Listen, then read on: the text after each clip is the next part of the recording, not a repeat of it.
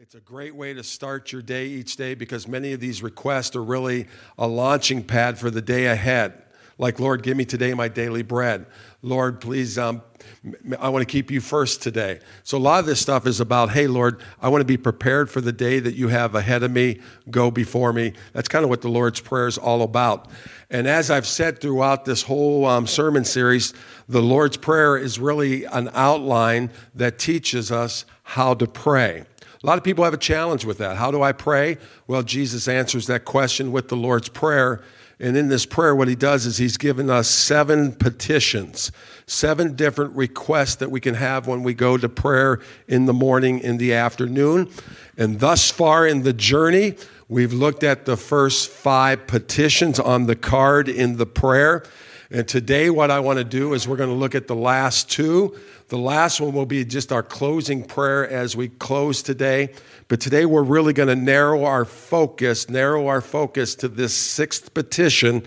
So if you have your card, let's look at that together. If not, I'll put it on the screen for you. And that is that Jesus gives us these words in the sixth petition. He says, And lead us not into temptation, but deliver us from evil. Hey, what I'd like to hear is I'd like to hear everyone's voice together. Can we read this together as a church family? Very powerful when we do this.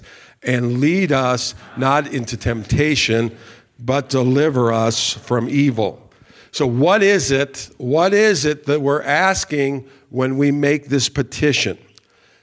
This is what I want you to hear. So, I need everybody just to kind of lean forward at least in your thoughts or in your heart. I want to I want to lay a foundational truth that you must understand. We need to understand this truth for this part of the prayer to have its ultimate impact in our lives. And here's the truth that I want every single one of us to understand. And I don't want you to be scared with this, I don't want you to be afraid or scared, but I want you to embrace this truth. And that truth is this there is a spiritual battle. There is a spiritual battle. Just as though there are physical battles, there are also what is called in scriptures spiritual battles, okay? And there is a battle between what's good and evil. There's a battle between what is right and wrong. There's a battle between the flesh and the spirit that's going on. And I want to let you know that in this battle, we don't need to be afraid, but in this battle, there is a real, real enemy. A real enemy. So, what I want to do this morning is I'm going to share with you two scriptures to kind of validate what I've just said that we're in a battle, and yes, there is a real enemy. The first scripture I want us to look at is the scripture found in 1 Peter chapter 5, verse, it should be verse 8. I apologize for that error. 1 Peter 5 8. Peter, one of the disciples of Jesus, gives us this word. He says, Hey, stay alert! Exclamation mark. Stay alert. Watch out for your great enemy, the devil. So he's going to describe the enemy. He calls him the devil. And he goes on to describe him. He says, and he prowls around like a what? A roaring lion, and he's looking for someone to devour. Doesn't sound very nice, does it? That you have an enemy who's looking for someone to devour. But Peter wants us to understand a truth, and that is hey, gang, if you're a follower of Jesus, you're in a spiritual battle and there's a real enemy, and he doesn't have your best interest in mind. He wants to devour. One other verse I want to show to kind of support what we're saying here comes from the very lips of Jesus. The very lips of Jesus. Jesus says these words in John chapter 10, the first part of verse 10. He says, The thief's purpose. Who's the thief? The devil. The thief's purpose is to steal, to kill, and destroy. Wow. That's what his agenda is in my life. That's what his agenda is in your life. If you're a follower of Jesus, he wants to steal, kill, and destroy. And you say, Mike, what is it? What is it that the enemy wants to kill, steal, and destroy in my life? And I came across six things that the enemy would love to kill, steal, and destroy in your life. Number one, he would love to kill, steal, and destroy your faith. Number two, he would love to come to kill, steal in your relationships. He would love to come in and messy, messy up, mess up your relationships. Number three, he would love to come and take our peace. Number four, what would the enemy like to take from us? Number four, he would love to take your destiny. I want you to hear this today. God has a destiny for your life. And there's an enemy that wants to come and he wants to steal your destiny. Are you hearing me this morning? Number five, he wants to come and take your joy. God wants his children to be people who are filled with joy. Regardless of the circumstances, we can have joy. And number six, he wants to take away our health. So, what I want you to do, gang, this is what I want you to do. I want you to look at this list, one through six faith, relationships, peace, destiny, joy, health. Look at the list. Is there anything on this list that you're willing to live without?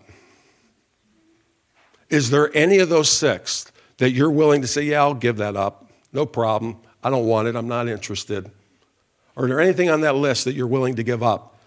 Well, I want to let you know the enemy wants to take, maybe not all at once, but sometime he comes subtly, subtly. There we go. And he may take one of these things at a certain season in your life. There is a real battle, and there is a real enemy, and he doesn't have your best interest in mind. Actually, I want to let you know he wants to come and he wants to mess up your life.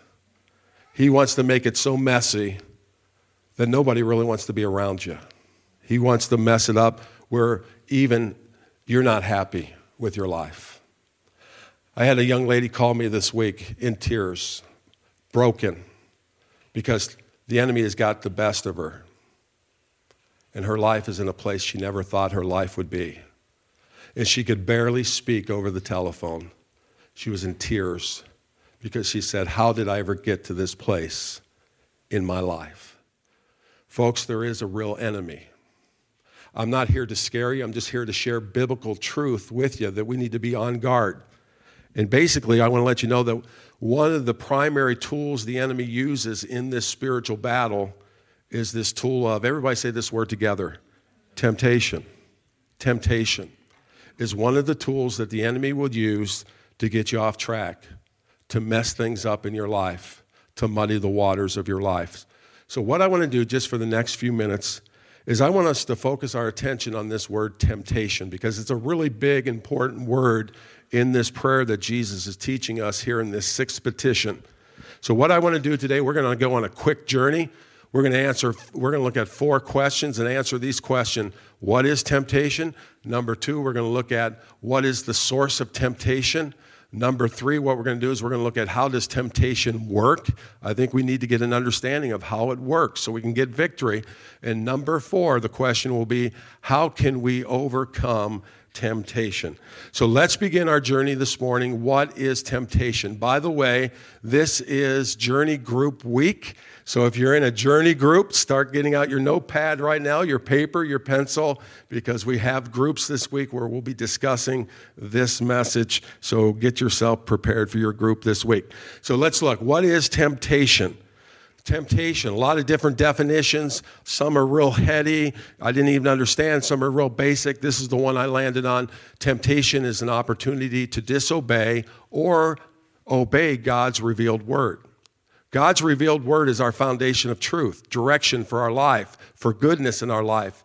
And temptation is just provides the opportunity will I disobey God's word or will I obey God's word? Okay?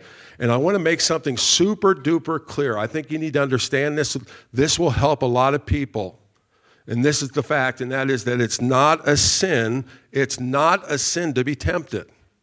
Does everybody hear that this morning? It's not a sin to be tempted to do evil. Temptation is, yes, Satan's primary weapon to destroy you, but how many people know that God can use temptation to develop you, to mature you, to um, help you to be more like Jesus. Every time I defeat temptation, I'm growing, I'm maturing. Every time I defeat temptation, I'm becoming more like Jesus. So let's not just see the negative side of temptation. There's a very positive side that we can use it in the victory to grow in our lives. So the second question, see how quick that was? Second question is what is the source of temptation?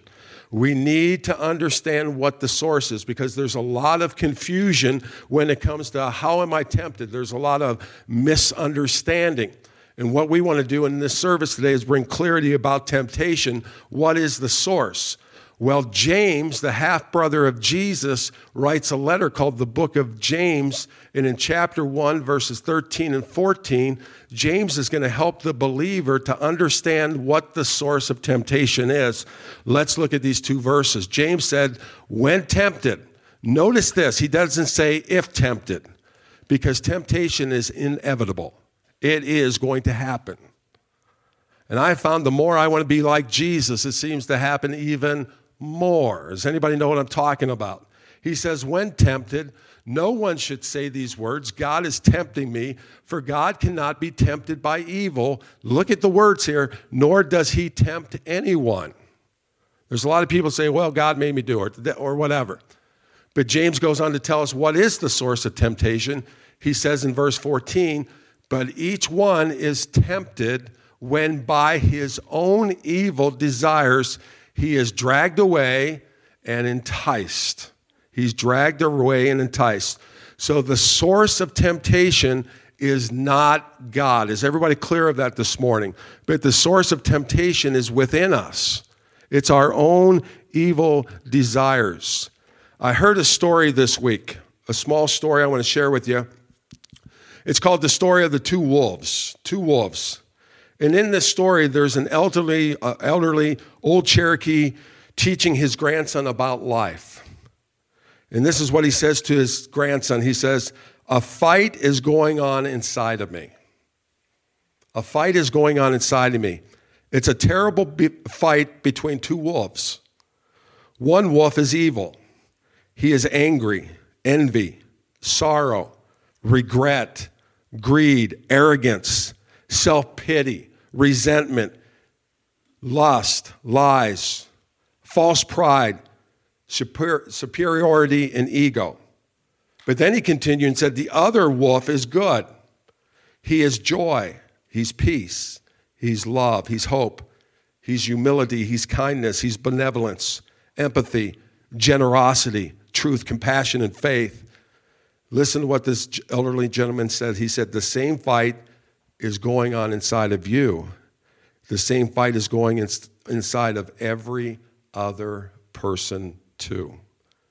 The grandson stopped and he thought about it for a moment. Then he, had, he asked this question to his grandfather Which wolf will win? Which wolf will win? The old Cherokee simply replied, The one you feed. That's the reality. There's a battle going on inside of you, your own lust. And here's what happens.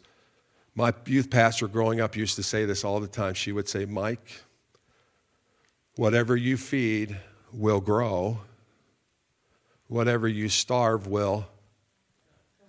Can we say that together? Whatever I feed will what? Whatever I starve will. I have found that to be so true in my life when dealing with temptation. Whatever one I continue to feed, feed, feed, feed, I'm never satisfied. It just continues to grow. But the one I make this choice to say, I'm going to starve it, I'm not going to feed it, sooner or later it begins to die. There's a battle going on, and it's not God tempting us, it's going on inside of us, the one we feed. So the source of temptation is our own evil desires. Paul talks about this in Galatians, by the way the battle between the flesh and the spirit. Third question How does temptation work? I think this is very important that we understand this, and I do want to give all the um, everything I'm going to say here in this point comes from a guy named Rick Warren. He wrote a book called The Purpose Driven Life. And this is where I get this information. How does tem- temptation work? Because basically, temptation will follow the same pattern all the time. True of Adam and Eve when they were in the garden, true of Jesus when he was in the wilderness. Temptation follows a four step process. Let's look at the four step process. Step number, a four step process. Step number one is what is called desire. What happens is Satan identifies a desire within us. It may be a sinful desire. Listen very carefully, this is important. It may be a sinful desire, maybe to get revenge do something evil. Or, listen carefully, it may be a normal desire, maybe to be loved, to value, to feel pleasure. so it could be a negative thing, it could be a normal thing. But temptation starts when Satan suggests. And what will happen is he'll suggest with a thought that you give in to the evil desire. Or what the enemy will do is he'll say, hey, fulfill a normal desire the wrong way or at the wrong time.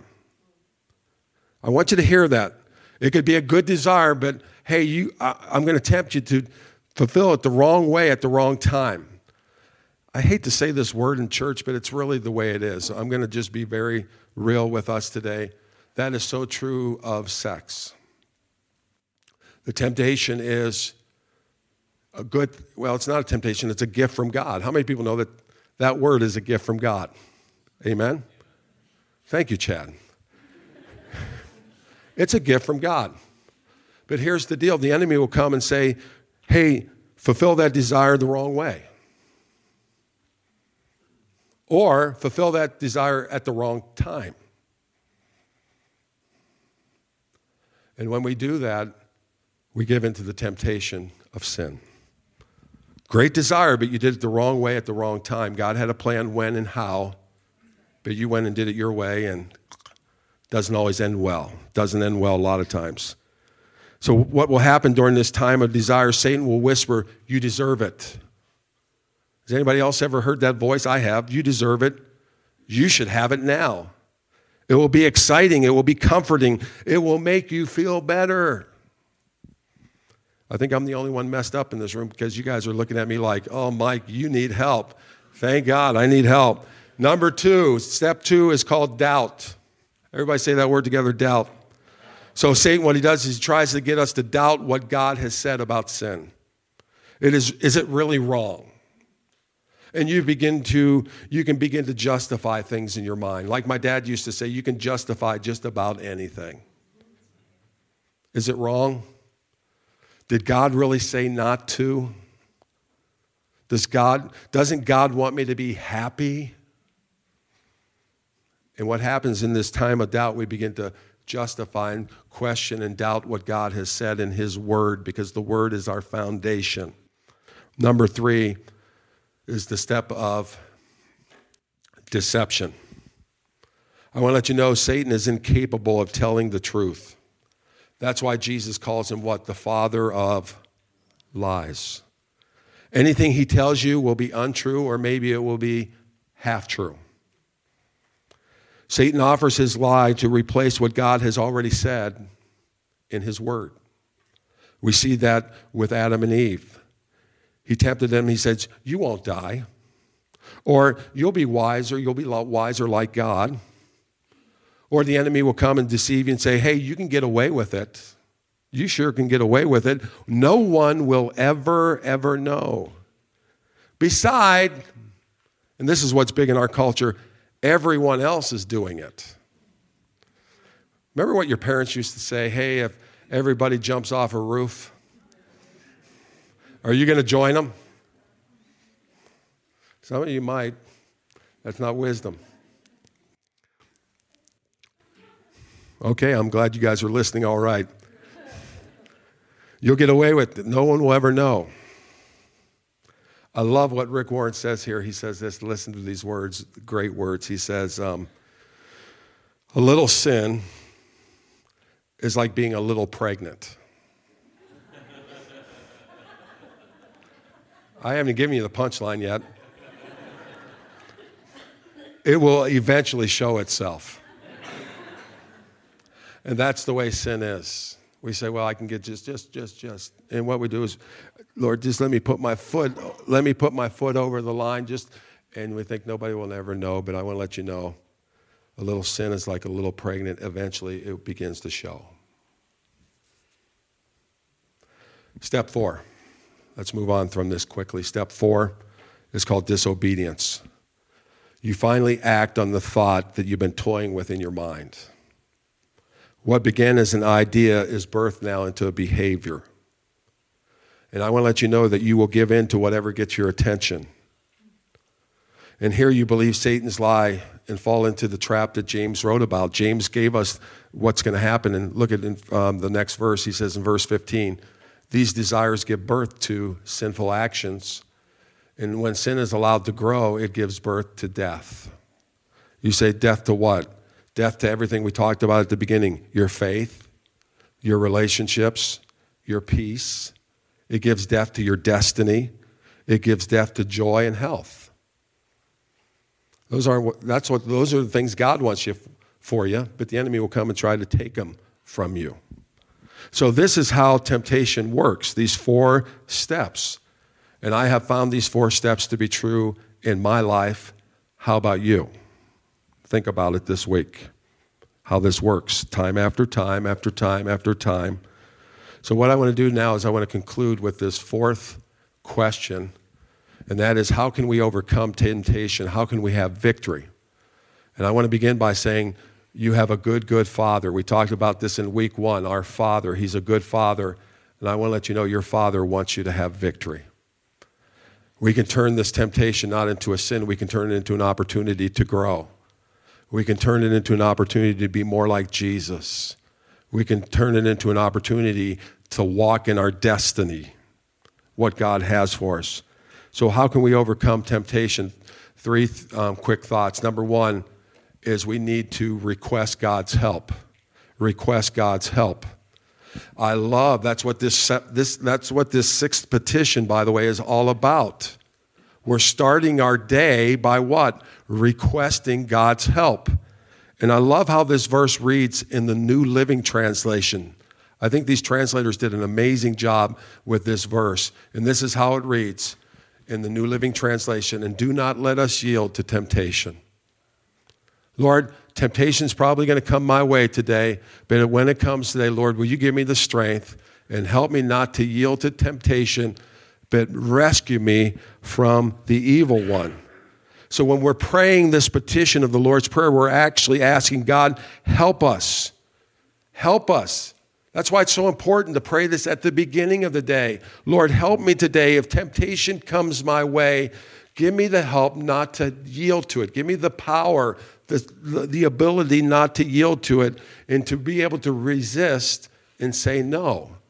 Lord, keep me from those situations. And here's what I personally believe that God can answer these prayers. I believe if we pray with a pure heart at the beginning of the day, I believe there's days that God actually delivers us from evil without us even knowing. That's my personal belief. I know many times I begin to say, Lord, today I don't even want to be tempted. If there's a way you can deliver me from it, I'm all open to it. If, if there's a road that you don't want me to go down, it's going to cause trouble or a relationship, God, keep me from it. At the beginning of the day, I'm asking for your help. So request God's help. Say, God, I want you to be in my day. Lead me not into temptation. When it comes, help me to have the victory. Second thing we can do to get victory, is this, and that is to recognize your pattern of temptation and be prepared for it. There is going to be a pattern of our temptation. And I want to let you know these are certainly true in my life. I have found there's a pattern of when I'm tempted more so than other times. And these are four things to write down I think would be very helpful for you. And that is, these are questions we need to ask ourselves if we're serious about getting victory over temptation. Four great questions. Number one is, where am I? Where am I most tempted? I'm sorry. When am I most tempted? When am I most tempted? Maybe it's a day of the week. Maybe it's a time of the day. But I know in my life there's certain days and there's certain times when the temptation is greater. So ask yourself that question when am I most tempted? Another great question would be where am I most tempted? Is it at work? Or is it at home? Or is it when I'm in a sports bar or a hotel room? Where am I most tempted? If you're serious about getting victory and becoming more like Jesus, you need to really begin to use your common sense and ask yourself these questions when and where. And then number three is this is huge, you guys, and that is who is with me when I'm most tempted? Who am I usually with when I'm tempted? Am I with friends? If so, you might want to consider your friends, by the way, just side note. Is it with your coworkers? Is it with a stranger? Maybe it's when you're alone, but who am I with when I'm most tempted?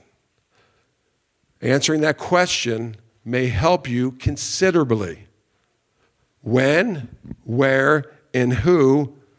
And this is another big one in my life, and that is how do I usually feel when I'm tempted? For me, it's when I'm tired. I'm tired. I'm exhausted. My, my spirit is tired. It's been a long week. That's when temptation, that's how I usually feel. I'm tired. Maybe it's when you're lonely. You're prone to greater temptation. Maybe it's when you're bored. you're bored. That's not a good thing. When you're depressed, maybe it's when you're under stress. You need to ask yourself these four questions, and they may give you the answer of how you can get greater victory in your area of temptation. Because here's the deal God wants you to have victory. He's a good, good father. He's not the source of your temptation. He wants you to walk in victory. Amen? Amen? There's one more step you can take to get victory, and this is big. This actually just came to me last night, so it's a late arrival into the game. And that is some of us just need to stop and ask yourself this question and determine this thought, and that is determine who you want to become. Determine who you want to become. Let me explain for let me um, explain maybe to give you some help guidance here. I am tempted. I want to let you know I face temptation. But I want to let you know ahead of that temptation, I've already determined who I want to become. What do you mean by that? I've determined I want to be a good dad. I've determined I want to be a good husband. I determined I want to be a good pastor who not only starts but finishes strong. I determine who I want to be. I want to be a follower of Jesus. I want to live out the third B in our our mission, and that is I want to become more like Jesus. So I want to let you know there are times when I'm tempted. This is real. It happens probably multiple times a day when I'm tempted with something, and I ask myself, or I say to myself, Mike, is that really who you want to be? And hands down, 100% of the time, the answer is no, that's not who I want to be. I want to be an awesome husband. I want to be an awesome dad. I want to end this race that God has put me on. I want to be like Jesus. So when I think of it that way, I usually say, oh, that's right. That wouldn't get me where I want to go. Does that make sense this morning? Anybody, am I just speaking to myself, or does that make sense to you too? I hope so. So here's what I want to do in conclusion. And that is, I just want to continue to give you good news. Good news. Good news concerning temptation and that is that our Heavenly Father, that we talked about all the way at the beginning of our journey in week one, our Father, who desires to have a relationship with us, I want to let you know He loves you. He loves you. And He wants you to have victory over temptation. He really does. And I know if you're anything like me, I'm, I'm hard on myself. I'm, a very, I'm one of my worst critics. That's just my personality. I, I expect a lot out of myself. So sometimes I get very hard on myself and I start to think back of the times I gave in to temptation. But I am so thankful that I have a God who is loving and just and merciful. And when I run to Him with forgiveness on my heart, how many people know He sets me free? I mean, we talked about already 1 John 1 9. If we confess our sins, he's faithful, just to forgive us of our sins, cleanse us from all unrighteousness. See, the enemy loves to beat us up. Well, you're a failure. Look at your life right now. You call yourself, that's not of, the, that's not, that's not of God. God loves us. God loves us. Yes, does God convict us of wrong? Absolutely. To set us back on the right path. But I to let you know that God loves you so much that He wants you to have victory over temptation. Why? Because God's desire is that we don't live in the past. Does everybody hear me this morning? God's desire is that we don't live in the past. Yesterday ended last night. God's desire is that we live in this moment. And God's desire is that, that we are people of strong faith. God's desire is that we're people with healthy relationships. God's desire is that we're people that live with peace. Where God's desire is that we're living out our destiny with joy and with health. And I want to let you know this today that God is for you. God is for you. How do I know God is for you? He's so for you that He sent His Son Jesus to die on the cross for those sins of the past so that we can be brought into right standing with God. Amen? So let's do this this morning. Let's bow our heads this morning. Here's what I want us to do as we close this series this morning. Can we, can we pray this prayer together? Can we all stand to our feet this morning? Let's pray this prayer. We've talked about it for um, six weeks now. Let's pray it one last time here together at the end of this series. Let's pray together. Our Father, who art in heaven, hallowed be thy name. Thy kingdom come, thy will be done, on earth as it is in heaven. Give us this day our daily bread, and forgive us our trespasses as we forgive those who trespass against us and lead us not into temptation, but deliver us from evil. For thine is the kingdom and the power and the glory forever and ever. Amen. I just want to say one last time your Father in heaven loves you. And he demonstrated that love by sending his son Jesus to die for you.